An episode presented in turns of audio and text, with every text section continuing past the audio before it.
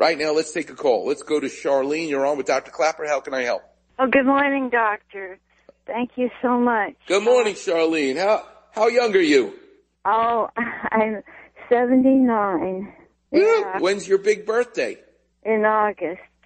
Are you a Leo? Yep. Me too. People who Yes, follow this I- stuff go, of course, Leo, Dr. Klapper. It makes all the sense in the world. I have no idea what my birthday has to do with my personality, but I guess some people are just fascinated by that. I know. It was very popular years ago, all that uh, astrology stuff. yep. What did you do for a living? I assume you're retired. What did you do for a living? yes, well, I was a language teacher and then I was an interpreter. What language was your specialty? Uh, French and Spanish. Wow. You know what my favorite word in Spanish is? No. I'm going to ask you, how do you say in Spanish the word for wife?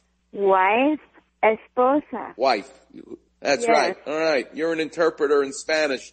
Now I want you to tell me what the Spanish word is for when the police arrest you Right, and put handcuffs. Yes. That's right. this is why I love Spanish because the word for wife and the word for handcuffs is the same word. I know that that is funny. yes. How about in French? Is it the same thing in French? What's the French word for wife? Just the word woman, femme. And what is the word for handcuffs? Ooh, that I, that I don't know. Where are you from? Where did you grow up? In LA. In LA. What high school did you go to? Garfield.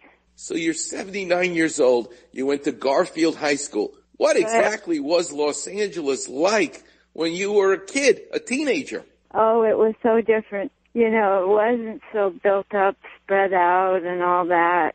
Far fewer suburbs. I lived in a suburb that was about eight miles east of downtown LA. Well, that's where Garfield is. Wow. And uh, so already that section of LA was, I would say, 90% Hispanic. And my Wow. high school was also predominantly Hispanic, which was great for me because I learned Yeah, because you loved language. Yeah, I love What did your father do for a living? He was an artist. No, he made a living as an artist. Yes, uh huh. Well, he called himself a commercial artist, not a fine artist. But then he was also very interested in training animals from a young age, and he got work training animals. A friend of his had a company that supplied animals for feature films and for TV, and he left the art and went to doing that uh, animal training, animal handling for. He worked on the Lassie shows.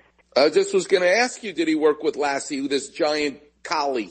Well, Lassie was owned by one man, and he worked his own dogs. He had more than one. The Lassie you see is not the same dog every time, but identical. Are you kidding me? No, I'm not kidding. Yeah. Oh my God. He had several identical dogs, so that didn't put the pressure all just on one dog.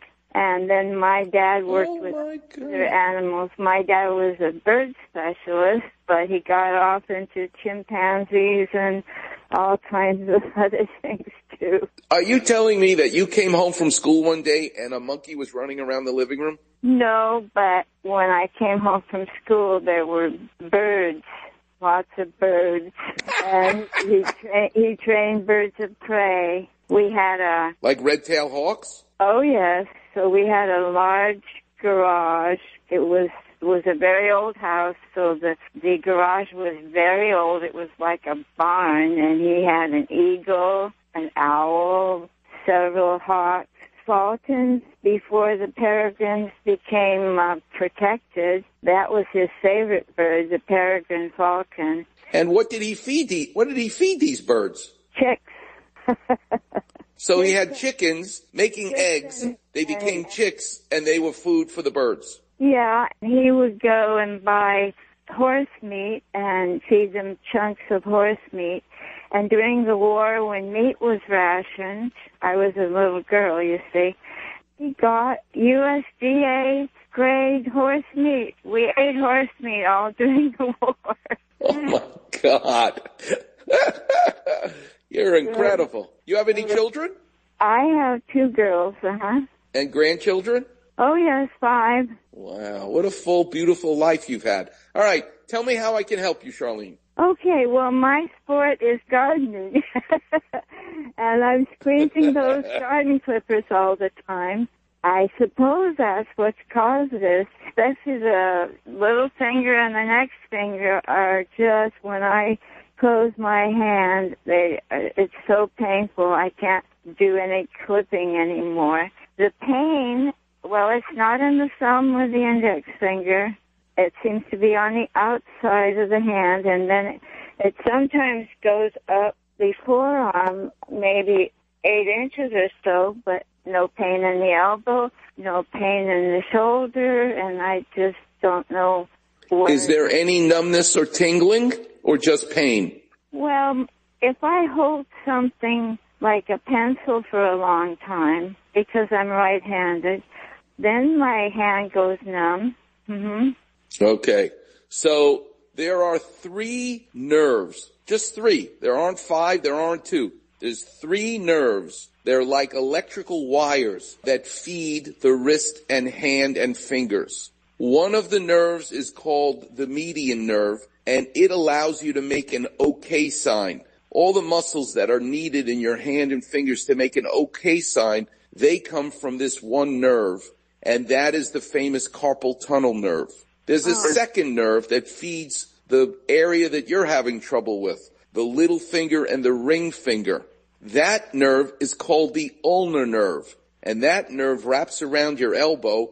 That's the funny bone nerve that you hit sometimes and causes tingling. And the third and final nerve that feeds your hand that allows you to extend your wrist to hold a pruning shears or to hold a can of soda, that is the radial nerve. Yes, you're 79. I'm sure you have arthritis and there's all kinds of, as we call it at Cedars, altococcaritis that you got going on. But the first place that you need to look at where you absolutely can continue to garden and be helped is we got to figure out is the nerve, the ulnar nerve or the median nerve being choked, causing this to happen. And it's really easy to figure it out because you do a test, an electrical test called a nerve conduction EMG. That's what you're going to need as your first step. But what I want to do with you first is get you literally, no pun intended, into the hands of a good hand surgeon to help you. So you have a pencil, you're going to write these names down.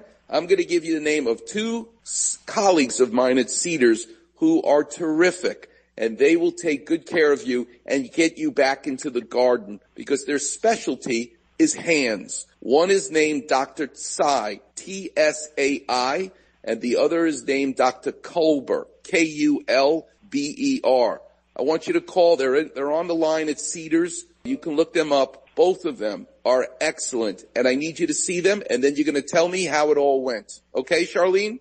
Okay, great. Uh, you spoke about your wife working in the uh, blood bank. Um, Yes. And she's uh, involved in making serum for our pandemic. Yes, she is. She's a true hero. There's going to be enough of that serum to go around. There is. Don't worry. We're going to be here to take care of you, Charlene. And thanks so much for calling. I really appreciate it. God bless you. All right, Warriors. I leave you with Volare. Until next week, I'll see you on the radio.